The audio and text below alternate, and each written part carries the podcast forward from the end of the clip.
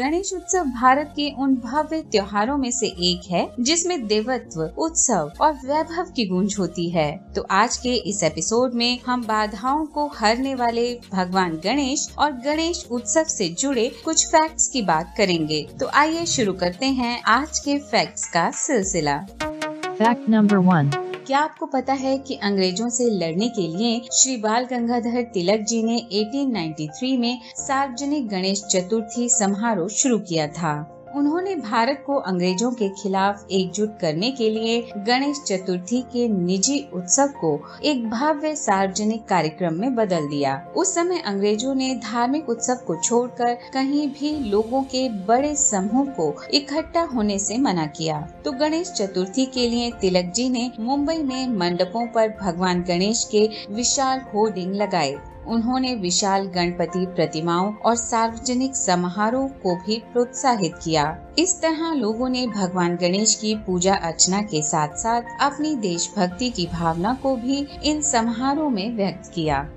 Fact number two Ganesh भगवान की पूजा सिर्फ़ भारत में ही नहीं होती, बल्कि विदेशों में भी उनकी पूजा अर्चना उतनी ही भाव भक्ति से की जाती है, जितने की यहाँ भारत में की जाती है। श्रीलंका, चीन, जापान इंडोनेशिया, थाईलैंड सहित अनेक देशों में भगवान गणेश को अलग अलग नामों और रूपों से पहचाना जाता है जापान में उन्हें कांगीतेन के नाम से जाना जाता है तो श्रीलंका में काले पत्थर से बने भगवान पिलियार को गणेश जी के रूप में पूजा जाता है और थाईलैंड में गणपति फरा फिकानेत के रूप में प्रचलित हैं। यहाँ इन्हें सभी बाधाओं को हरने वाले और सफलता का देवता माना जाता है। और क्या आपको पता है कि इंडोनेशिया में बीस हज़ार के नोट पर भगवान गणेश जी की तस्वीर है? इंडोनेशियन द्वीप पर भारतीय धर्म का प्रभाव आज से नहीं, बल्कि शताब्दियों पहले से है। यहाँ भगवान गणेश को ज्ञान का प्रतीक माना जाता है। यहाँ पर रहने वाले गणेश भगवान की मूर्तियाँ खास तौर पर भारत से मंगवाते हैं।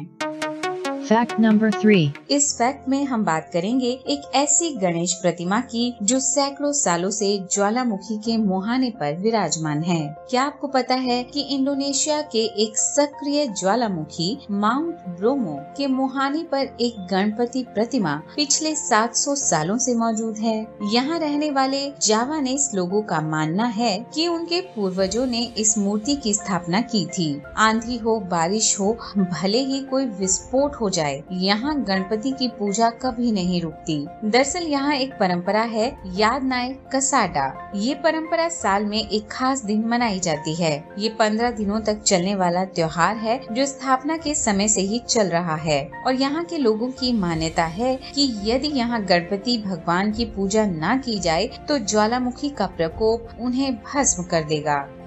फैक्ट नंबर फोर त्रिपुरा में उनाकोटी पहाड़ी पर है। मूर्तियों का एक शानदार और रहस्यमय संग्रह है। क्या आपको पता है कि त्रिपुरा की उनाकोटी पहाड़ियों पर भगवान गणेश की एक अत्यंत पुरानी मूर्ति मिली है? माना जाता है कि छठी शताब्दी में बड़ी बड़ी चट्टानों को काटकर ये मूर्ति बनाई गई थी। और सिर्फ़ भगवान गणेश की ही नहीं, बल्कि भगवान शिव, माँ दुर्गा सहित और भी बहुत से देवी देवताओं की मूर्ति यहाँ मौजूद है। ऊनाकोटी का शाब्दिक अर्थ है एक करोड़ से कम। हिंदू पौराणिक कथाओं के अनुसार भगवान शिव एक बार काशी जाते समय यहाँ एक रात रुके थे। उनके साथ बहुत से देवी देवता थे, जिनकी संख्या एक करोड़ से सिर्फ़ एक कम थी। उन्होंने अपने अनुयायियों को सूर्योदय से पहले उठने और काशी की ओर जाने के लिए कहा था। पर भगवान शिव को छोड़कर कोई नहीं जागा। तो भगवान शिव ने काशी की ओर जाने से पहले सबको पत्थर में बदलने का श्राप दिया और इसलिए इस जगह का नाम ऊनाकोटी पड़ा।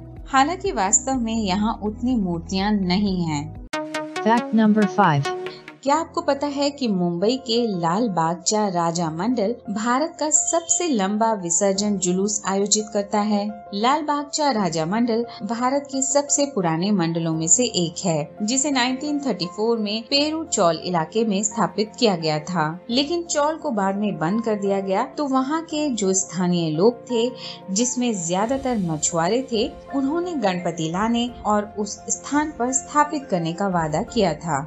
सबसे पहले लाल बागचा राजा की स्थापना मछुआरों ने ही की थी। मुंबई में काम्बली परिवार 1935 से गणपति की मूर्तियों का डिज़ाइन और निर्माण करता है। लाल बागचा राजा भारत में सबसे लंबा विसर्जन जुलूस आयोजित करता है, जो सुबह 10 बजे शुरू होता है और अगली सुबह समाप्त होता है। तो आज के इस एपिसोड में इतना ही। विघ्नहर्ता भगवान गणेश पूरी दुनिया के सभी विघ्न और बाधाओं को हर लें। इसी कामना के साथ आज के एपिसोड में इतना ही। अगले एपिसोड में आपसे फिर मुलाकात होगी इस पॉडकास्ट में जिसका नाम है फेक्स ट्रेजर